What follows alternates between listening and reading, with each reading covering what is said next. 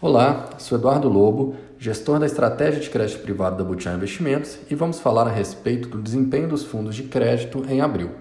Com o fim do mês, sai da janela de 12 meses o pior momento do impacto da Covid-19 no mercado de crédito privado. Ao olharmos para o resultado dos ativos e fundos que carregam essa estratégia, encontramos fortes números durante este período, com retornos bem acima do CDI e objetivos superados. Este fato chancela o nosso discurso à época de que o mercado teria se tornado disfuncional, com preços que não refletiam adequadamente o risco dos ativos e que ao longo do tempo haveria uma correção gradual e positiva. Naquele momento, os saques nos fundos de crédito desencadearam uma série de vendas de títulos a preços adversos, embora a qualidade dos ativos tenha se mantido estável. Com isso, as estratégias focadas em crédito privado, até então conhecidas por trazerem baixa volatilidade, apresentaram seus dias mais adversos. Em seu pior momento, 13 de abril de 2020, o IDDI apresentou um retorno de menos 6,5% desde seu pico no dia 4 do mês anterior. O mercado apostava em uma retomada no mercado de crédito privado, o que ocorreu em aproximadamente quatro meses. Com a manutenção da qualidade dos ativos, a recuperação dos títulos de crédito se confirmou em um retorno de 10,5% positivos no IDDI desde seu pior dia até o final do mês de abril, pouco menos de 12 meses. Esse fato pode ser interpretado como um resultado hipotético que o investidor auferiria caso tivesse investido em uma cesta de debêntures no auge do impacto do coronavírus no mercado de crédito privado.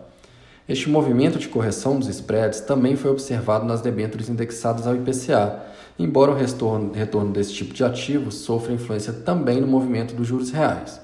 Nos últimos 12 meses, observamos um fechamento expressivo do spread de crédito das debêntures incentivadas. Em abril do ano passado, esses ativos apresentavam uma média de prêmio acima do título público de duration semelhante em torno de 2% ao ano, enquanto atualmente este valor está abaixo de meio. Aqui vale reforçar que os títulos de debêntures incentivadas contam com benefício da isenção de imposto de renda nos seus rendimentos para o investidor pessoa física. Nos parece que a recuperação está começando após um difícil 2020. As captações líquidas positivas nos fundos de crédito nos primeiros meses deste ano, combinada com a grande demanda pelo financiamento de projetos de infraestrutura, devem impulsionar a estratégia. Para os próximos meses, acreditamos em um cenário positivo para o mercado ainda enxergamos preços interessantes nos ativos de crédito privado e um mercado primário de dívida corporativa com grande potencial, com alta qualidade de risco, pagando spread de aproximadamente 2%. Além disso, com o ciclo de alta dos juros básicos da economia, a renda fixa ganha maior atratividade. Em nossas projeções, a Selic deve fechar 2021 em 5% ao ano e para 2022 esperamos uma taxa de 6% ao ano. Falando agora dos nossos fundos, o Butiá Top apresentou rentabilidade de 0,33% em abril, o equivalente a 161% do CDI. Nos últimos 12 meses, o fundo acumula retorno de 4,31%, o equivalente a 200% do CDI. Por meio do mercado secundário, adquirimos as debêntures de Algar Telecom e aumentamos marginalmente nossa exposição em Irani papel celulose. No mercado primário, liquidamos as debêntures de Unipar Carbocloro e as letras financeiras do Omni Banco.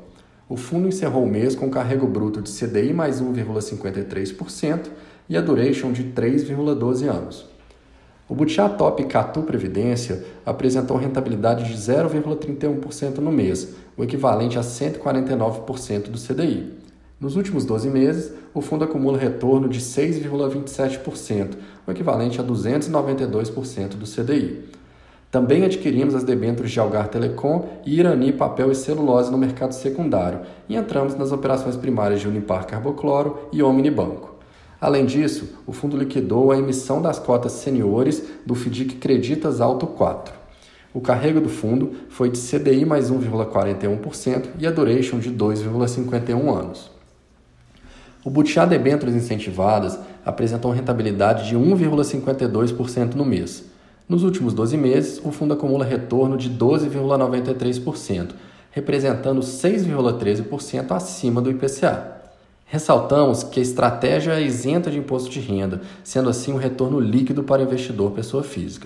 No período, houve continuidade do aumento da expectativa de inflação, o que eleva a expectativa de subida de juros no curto prazo. O mercado já espera que o PCA ultrapasse a casa dos 5% em 2021, com Selic também acima dos 5% ao final do ano.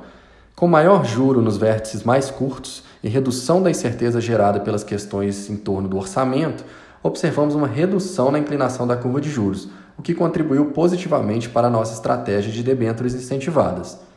O yield da carteira encerrou o mês em 3,85%, o que representa um prêmio de 0,43% sobre a estrutura a termo de taxa de juros de mesma duration da carteira. Em abril, também viemos com uma novidade. Fizemos o lançamento do fundo Butiá Plus.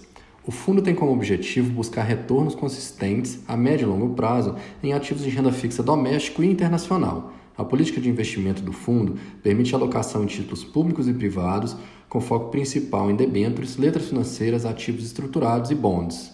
O fundo é destinado a investidor qualificado e adequado a quem busca maior objetivo de retorno na classe de renda fixa crédito privado. A meta de retorno fica entre CDI mais 2% e 3% ao ano e prazo de resgate de D mais 46 dias corridos. Essas foram as considerações para a estratégia de crédito privado da Butiá Investimentos em abril. Aproveite para acessar a nossa carta na íntegra no site butiainvestimentos.com.br. Obrigado e até mês que vem.